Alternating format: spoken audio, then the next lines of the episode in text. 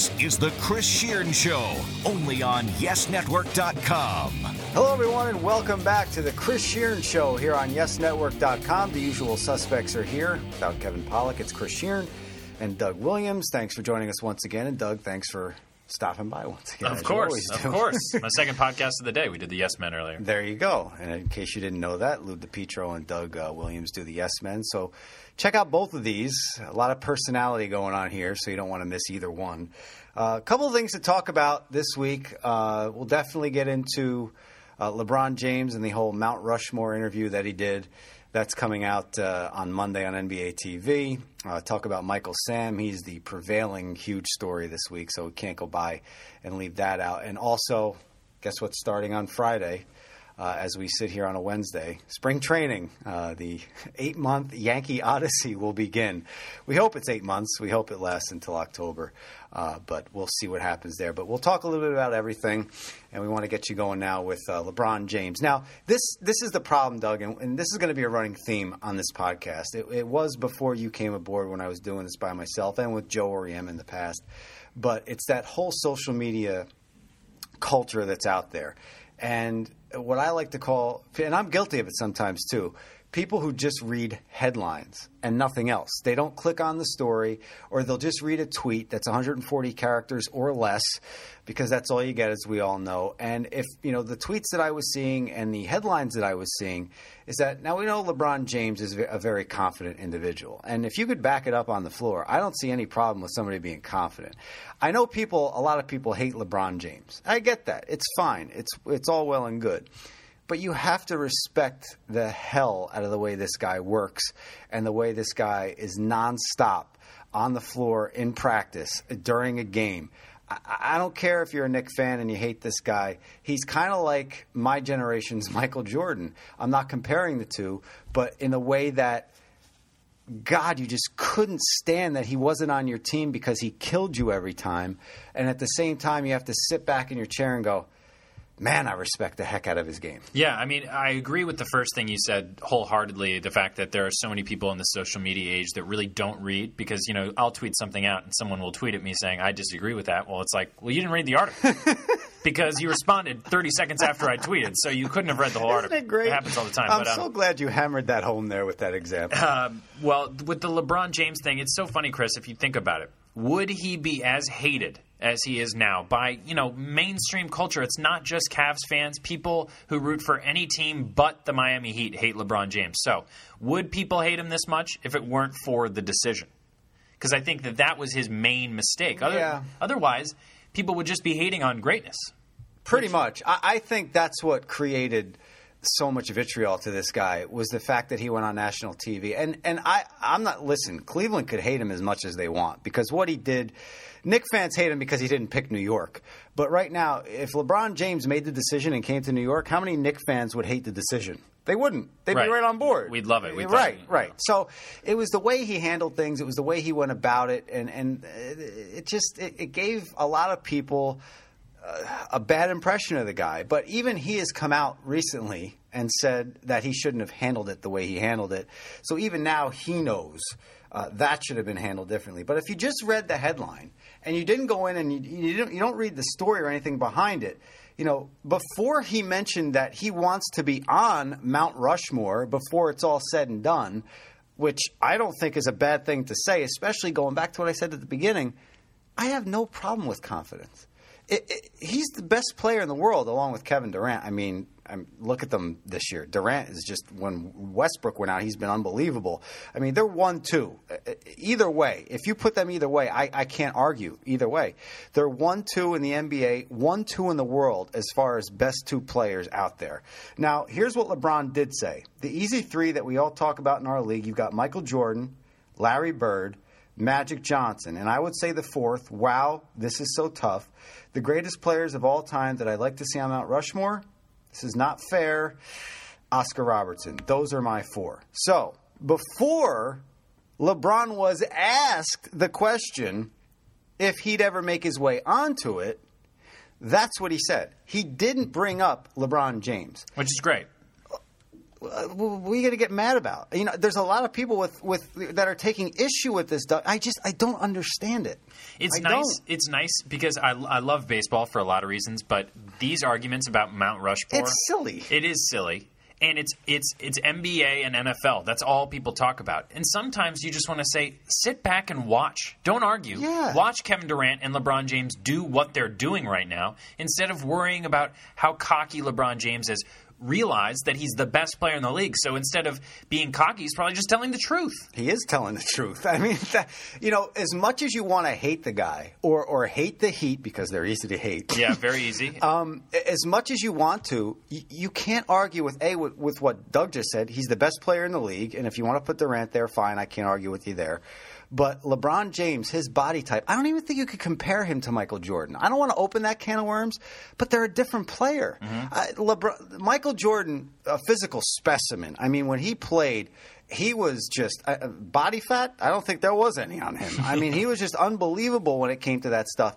But he's a smaller player. I mean, LeBron. What was Jordan? Six six, uh, two twenty maybe two two thirty, and and LeBron is 6'8", 260 for the guy could be a tight end or a quarterback in the NFL. He's that physically gifted and athletically talented it's so easy for people to hate him because he is so gifted. I mean, when you were in high school and you wanted to be the starting quarterback, which I did, but I was 5'2", a buck 20, it wasn't going to happen. It just wasn't in the cards. Was there jealousy? Was there a point of me that there a part of me that wanted to be that and saw the guy that was that and said, "Man, what I what I wouldn't give to have grown into this body." my freshman year in high school. Uh, you know, I'm six feet tall now. I'm a buck ninety, uh, well, buck eighty now. But back then, I was a buck ninety. I, I just, I, I would kill to do that. So, did I hate people? Yeah, but I respected them because you know what? I just wasn't gifted at the proper time. LeBron James.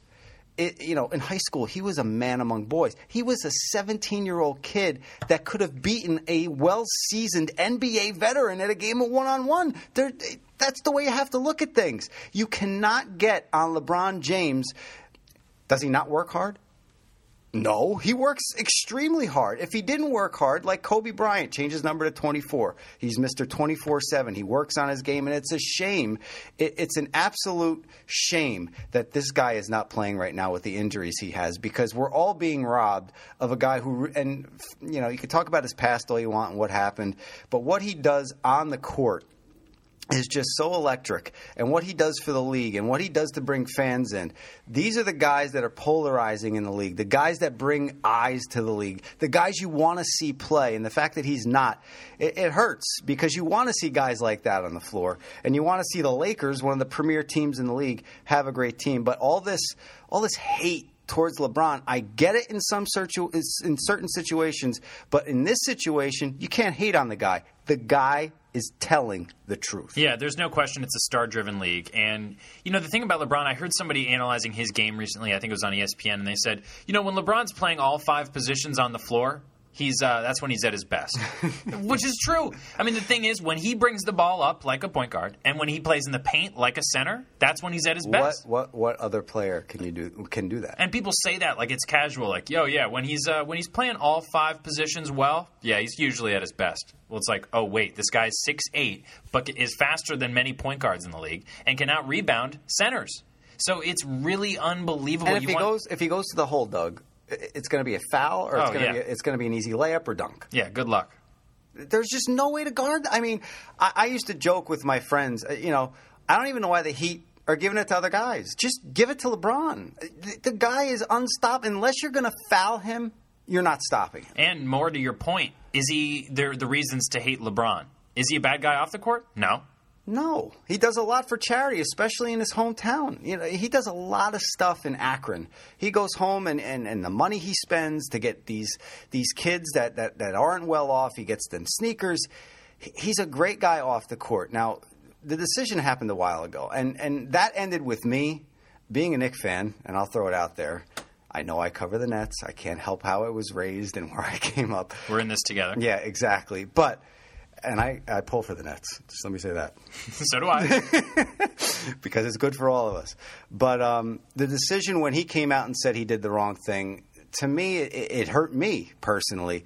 Uh, but you know what? It hurt me for like five minutes. I was over it. You know, he said he was going to Miami. Fine, go to Miami. I get it. Whatever. Uh, but right now, just like Michael Jordan, just like the hate I had for Jordan, it was just I hate him because he's on the team that always kills my team. You know, but I respect the hell out of LeBron James and what he does night in and night out. That guy never takes a night off. The gas pedal is always pushed to the floor, and he is a tremendous role model while he's on the floor for young kids who want to make it to the NBA. Because if you want to make it and you want to be at that level, you have to work hard. There's no slacking off involved in LeBron James' game. And that's why I respect the guy so much. Totally agree. There's nothing else to say. And as Forrest Gump used to say, well, said once, that's all I have to say about that. Moving on, let's talk about Michael Sam. Uh, he has been the number one story uh, out there, not only in the sports world, but in the world world, as it were. Uh, news programs, uh, sports programs, all over the place. Chris Connelly from ESPN. Yep. Uh, he was the one that had the interview with him where he where he came out to the world. He came out to his teammates in Missouri uh, in August. And before we even get into this, I just want to I know hopefully there's a Missouri Tiger that listens to this podcast or the Yes Men podcast, but just the fact that they kept this secret with all the social media and they respected his privacy throughout the season so he could have this moment before the NFL draft, I have to give them a huge pat on the back. I really do. That to me, the respect, and they're kids. I mean, they're young men. They're they're they're not high school, but you know, one of them could crack. One of them could go and tweet something. You know, who knows? Especially nowadays. But to keep that rock solid for so long, hey, more power to you and a tremendous job by the Missouri Tigers. Unheard of to keep a secret like that. Yeah. I mean, it's it really is impressive um, that, that a college team full of, like you said, young men was able to not only keep the secret, but you know, also support the guy. Mm-hmm. So that's the key. And see, there's a lot of layers to this. I mean, Doug and I could probably have a podcast that lasts about three hours yep. talking about this subject. There are so many layers you have to peel back. It's like a huge onion. And I just want to bring up a couple of points. And I want to start it by saying, uh, good for him number one. I mean, it takes a lot of courage, takes a lot of guts, and it takes a lot of, uh, I don't know, uh, it just takes a lot for a person to say that to be the first openly gay NFL draft prospect because you put a lot of pressure on yourself. I mean, I don't think once he gets on a team and once he proves he could play, I don't even think we're going to be talking about this anymore because him being gay isn't going to matter if his team is winning ball games and he's making big plays he, he's a linebacker. You know, Jon Stewart joked about it. He, you know, he comes oh, on. He was so great. He comes on and he says, "Oh, it's a kicker, right? It's a kicker." And then he plays the sound. The six foot two, two hundred and twenty pound linebacker. So you know, he did a great job with it. The only thing I need to say that I, I'm I'm fully in support of him. You know, good for him. I have no problem with somebody's lifestyle, the way they choose to live their life. Who am I to say anything about someone else's choices in life? That's not me. I grew up a Catholic. Uh, it goes against everything my religion believes in, but I don't think it's my duty on the earth to tell someone else how to live their life, as it shouldn't be for anybody. And I make that point because just as it's so good that Michael Sam came out and he's he's he's facing this head on going into the NFL whenever he gets drafted, whatever round, I don't even think that matters. If he gets on a team, you know, he gets to prove himself, like I said. But I don't think there should there should be so much hate and there should be there should be so much uh, anger towards players who aren't comfortable with it. Let's face it. There's a lot of NFL players, and there's the other thing Jon Stewart brought up. There have been murders, there have been vehicular manslaughters, there have been Michael Vick killing dogs. You know, being gay, you know, that isn't that bad. And for the same for the same, I didn't like the shot he took at Tim Tebow. That was, you know, you didn't need to do that, Mr. Stewart. I, I love your monologues and I love your jokes, but that was unnecessary. I mean, and that's the thing that got me a little upset because he gets mocked a little bit for being a Christian and talking about Jesus so much why is being gay such a big thing and being Christian and talking about Jesus a bad thing nowadays? That's the one thing that I have a problem with. I don't know what your thoughts on. Like I said, I have all the respect and, and all the you know faith in him in the world for for his decision that he came out to to do this now. But my thing is, if that's so courageous, why is talking about Jesus a joke? That's my question. I, I, I don't get that. And why we take pot shots at Tim Tebow. Now, listen, was he a great quarterback? No. Did ESPN do every first take show on Tim Tebow and make him the big story? Yeah, but that's not Tim Tebow's fault. Yeah. That, that, that, that was just being talked about every day. It was the saturation of the story. It wasn't his fault. And when he got a chance to go into the spotlight and he made big plays and he beat the Pittsburgh Steelers, let's not forget about that. In the, and they got schmoltzed by the New England Patriots in the next round. But he did have that touchdown pass. I think it was Demaryius Thomas, crossed the middle, beat the Steelers in that playoff game, the wild card round. And, you know, you thank God. He thanked Jesus. Everybody makes fun of him. And that, to the same extent, Doug, goes to the point of, you know, at that point, you're making fun of a guy who's bringing up Jesus and God, and yet you welcome back a guy that was killing dogs. You welcome back a guy, vehicular manslaughter. See, that's the only issue I have. The fact that so many people, and I get it, this has never been done before. You, you have to be such a closed minded idiot to sit there and say, well, this doesn't matter. This isn't big news. Yes, it is. It is big news. No one's ever, ever had to do this before. Someone brought up Jackie Robinson. Now, look. It's not, I don't think it's that big. I mean, the racism back then, he's going to have to deal. I mean, he has to be mentally tough. And if his game is there, there's going to be players who aren't comfortable with it and get on the field and talk talk trash, you know what happens, not only on the field, Doug, in the locker room as well. Terrell Thomas of the Giants brought this up. He's not, I mean, he thinks the same thing, courageous, whatever. He's not comfortable with it, though. And he brought up his religious background and said he's not comfortable with it. I want to know what else Terrell Thomas does, though. Does he lead? Eh, does he lead his life to his religious background and to all his religious beliefs, or has he done some things that would make Jesus wince? Yeah, I mean, here, here's the thing: people like Terrell Thomas have come out. Uh, Jonathan Vilma came out. Their Jonathan opinions, whether whether you agree with their opinions or not, their opinions are important. It shows what the general mindset of the players in the NFL will be on Michael Sam and whether or not they will accept him as a gay man in the NFL. So, no matter whether you agree with Terrell Thomas or not, it's important for us to know that there are players in the league who are made uncomfortable by this.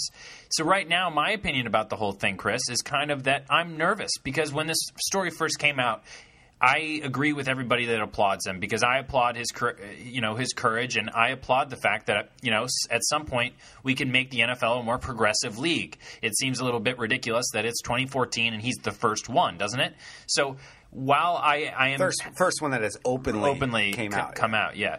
While I am applauding him and I'm happy for him and I hope this works, I'm a little nervous that that it won't. I'm nervous that he won't get drafted and that the stories will always be negative. If if he's hazed like almost all rookies are, people will think it's because he's gay, not because he's a rookie. Look at most of the the the verbiage that was used in the uh, Dolphins incident with Incognito. Right. I mean, we're talking about two guys that were using you know homo homophobic slurs in text messages. uh, You know, and and some more, some new ones just came out as well. So. You're talking about two straight guys going back and forth with this stuff, and that's you know the culture of a football locker room. And uh, you know the only experience I've had with it is in high school, and it's not pretty. You know, and, and if you get out on a drill and you don't do a drill right, you get back in the locker room, you're called a lot of names. And a couple of the names that aren't acceptable anymore these days are being used. They're still being used. And, you know, I don't think they carry uh, what you would think they were if they're directed at a certain individual uh, who happens to be homosexual then yeah they, they, they have that connotations but between straight friends i think that word is still said all the time and i'm talking about the f word and you could figure it out but uh, you know i just think he's going to have to have players in the nfl coming in who are not gay have to have thick skin totally true. I was about to say the same thing. rookies get hazed all the time. This kid's skin is going to have to be a hundred times thicker. You know, what if it's just said in jest? What if it's just said in passing, not even directed to, him, but in the locker room? You know, is he going to get mad? You know, Jackie Robinson, you watch the movie 42, and I don't know how close that is to what actually happened, but, you know, if he heard something in passing, he he would lose it. And he should have. Don't get me wrong, he should have. But how is he going to react to that? You know, Branch Rickey said, Jackie's the right guy. Jackie's the one that has to do this. He has a temper, but he has to be able to hold it. And and look at what he did. He started something that started the integration of Major League Baseball. And my argument with that all the time, and, and I think it's to this too, it's to this point as well. You know, back then African Americans could pick up a gun and go fight Hitler and go fight the Japanese. They could get in planes and shoot the Nazis down and shoot the Japanese down. They can't pick up a baseball bat? I mean, what what the hell was going on back then? And you know, the talent in the Negro Leagues back then was phenomenal. Josh Gibson never got to step foot on a major league field, and that is one of the biggest atrocities on the world because of the color of his skin. It made no sense. And Jackie Robinson made it possible for all the other because if he it would have happened eventually, but because of his temperament and because of how he handled himself, that's why uh, Campanella came aboard. Okay, that's why Elston Howard was a Yankee. That's why all these guys got their shot. Larry Doby, and look at how Larry Doby is looked upon in the Cleveland Indians organization. I mean, these guys should have been in everything earlier. But same thing here. We ha- we had our we had our underwear in a bunch over gays in the military. Why? You know, what if you get saved? You, this whole thing about gay. What is it? I, I don't get it. Yeah, I mean. I, it, it's silly, and, and and Chris, think about it. Jason Collins came out after it's 2014. right. Jason Collins came out as an NBA player, the first openly gay NBA player, right? And he had basically already retired, although he hadn't officially retired. Now, think about this, though. He went on all the talk shows, and, and so many stories have been done on him. He did interviews and all that. My hope for Michael Sam is that he doesn't do that. My hope is that he he, he just go he, play. Right, just go play. He says he's gay. That's fine. That's out. Now Yeah, the story go for should it. be Play football. Now the story should be I'm a great linebacker. Right. And I don't want to hear, you know, everybody's bringing up he's the defensive player of the year in the SEC. How many Heisman Trophy winners didn't work out? Okay? So if this kid gets his shot, and I think he will, someone's going to take a chance on him. The, the defensive player of the year in the SEC is not not going to get drafted. He is going to get drafted. He is going to get a shot. And if he does all of his talking, like Doug just said, on the field instead of doing an Oprah special, which would will probably happen at some point, but he should make that sometime in the distant future. Make it as Doug just said, make your life's work now that you've come out like this, make it football. and make it only football. Prediction for what team he ends up on? For my early one, Seattle.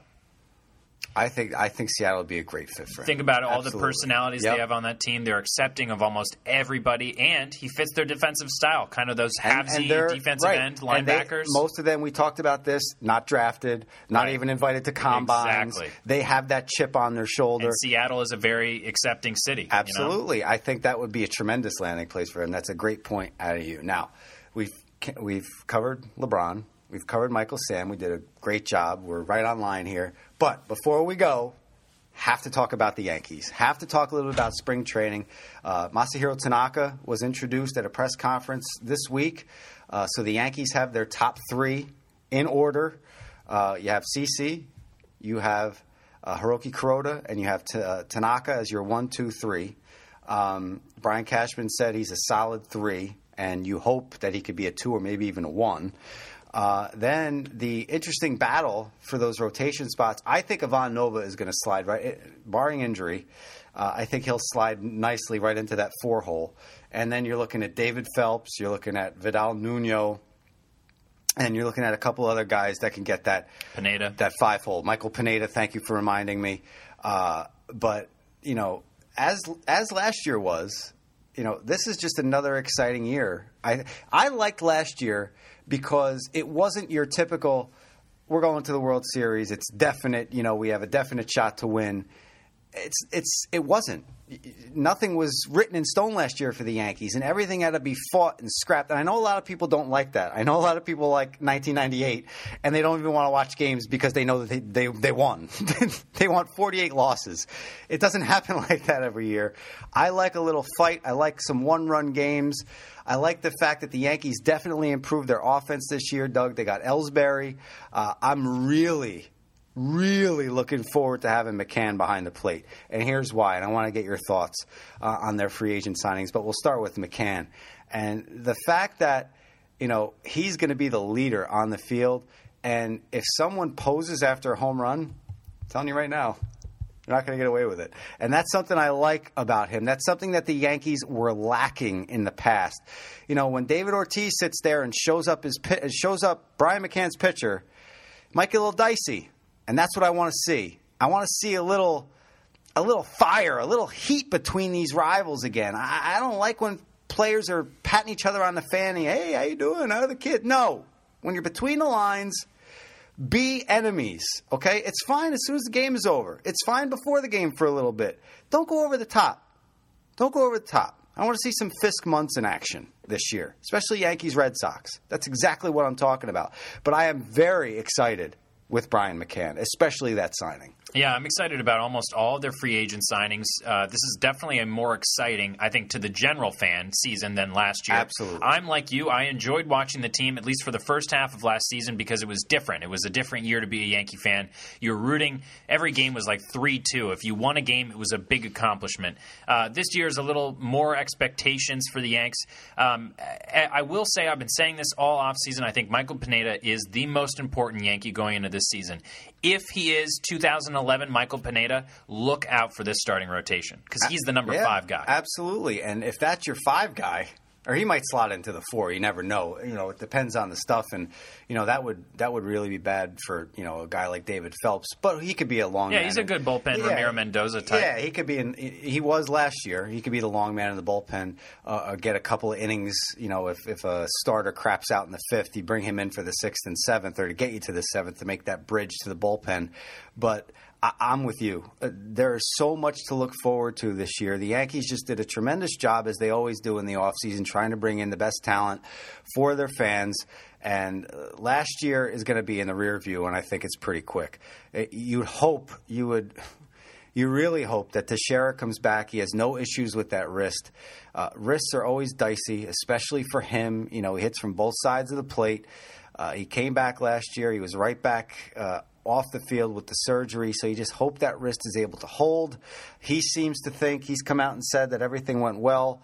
Uh, the rehab went well. So you would hope Teixeira holds in there at, at first. Second base, you know, Brian Roberts, if he stays healthy, Doug, I, I like the guy. High ceiling. Uh, you know, you know, we can't. We have to be honest, though. He just hasn't been able to stay on the field. Derek Jeter, same thing. You know, at shortstop, we, we really don't know what we're going to get out of him. Uh, he comes back. He comes back from the from the ankle, and he goes right back on the DL, not once but twice, and he's done for the season. So you just hope that Joe Girardi is able to, you know, massage his way through the season with no other injuries, and if he could stay healthy, that would make it even easier for the Yankees. But I love the way the lineup is situated, and I love the fact. I saw somebody on Twitter say they hate Brett Gardner. I don't know how you could hate Brett Gardner. The guy, he like last year, Jayson Nix, uh, the guy is a ball player. You know, Jayson Nix isn't an all star. Jayson Nix isn't going to hit 320. He's not even going to hit 300. Jayson Nix is a ball player, though. He's going to give you a solid defense, and he's going to get a hit every now and again. Maybe he draws a walk. Brett Gardner, you have Ellsbury at the top of that order. You have Gardner at the bottom of that order. I'm sorry. Uh, that that with this pitching that they have, if CC, I'm not saying CC has to go back to 2009, Doug. He doesn't. But he has to be better than he was last year.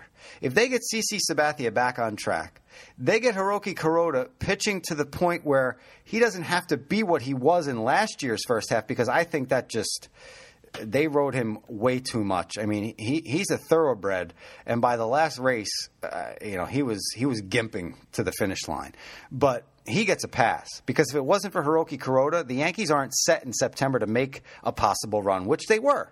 They were they were set up for a possible run. That was because of one Hiroki Kuroda. So he comes back and you know manage his innings a little bit better this year. Don't leave him out there so long. Uh, you got to manage the pen just the way he did last year as well. David Robertson, you'd hope that uh, the baton is passed flawlessly, effortlessly between him and Mariano Rivera. He's ready to take on that role. Uh, he said it already. Um, it's there's just there's so many storylines. There's so many things to look forward to, and like you said, it's not like last year where you know by the time spring training uh, broke and you were looking at Lyle Overbay as your you know opening day first baseman, like what the hell had just happened to my team? you know, but Overbay, I can't make fun of the guy. He, he, he was great. You know, in in in a year where the Yankees didn't know what the hell was going to happen at first base, Lyle Overbay comes in and gives them some very meaningful hits. Uh, you know, for a stretch of the season, he was big hit Lyle. Oh yeah, he was. So I'm not making light of his situation at all. But this year, you're going in, you know, Valentine's Day with a lot of love for this Yankee team this year. I was a pitcher in high school, Chris. All I will say is uh, a lineup with speed at the top, speed at the bottom, and a lot of power in the middle. That's hectic. You don't want to yeah, face that. That uh, you don't want to face it. And as a pitcher on the Yankee staff, you're thanking your lucky stars Yep. that you're pitching for that lineup. Uh, and that's another thing.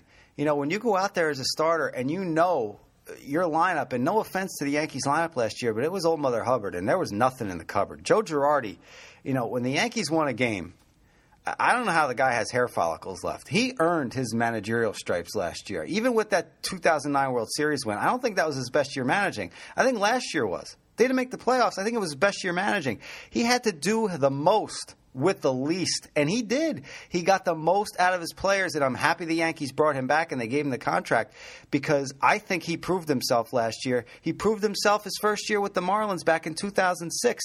You know, it wasn't a band of misfits. He had Miggy down there, you know what I mean, and he had Hanley as well.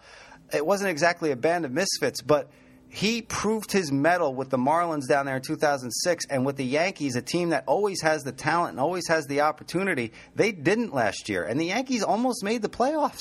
That's that speaks volumes about the way Joe Girardi can manage a ball club. And I know a lot of people have their problems with him, and you know the Notebook and this, that, and the other thing. But uh, he did a great job last year. One more point I want to make, and that is and this is just generic, off the beaten path baseball. I want to get your thoughts on it too. And I know the Yankees are always built for power. They are. They're always built to come back in, you know, with a big home run, whatever.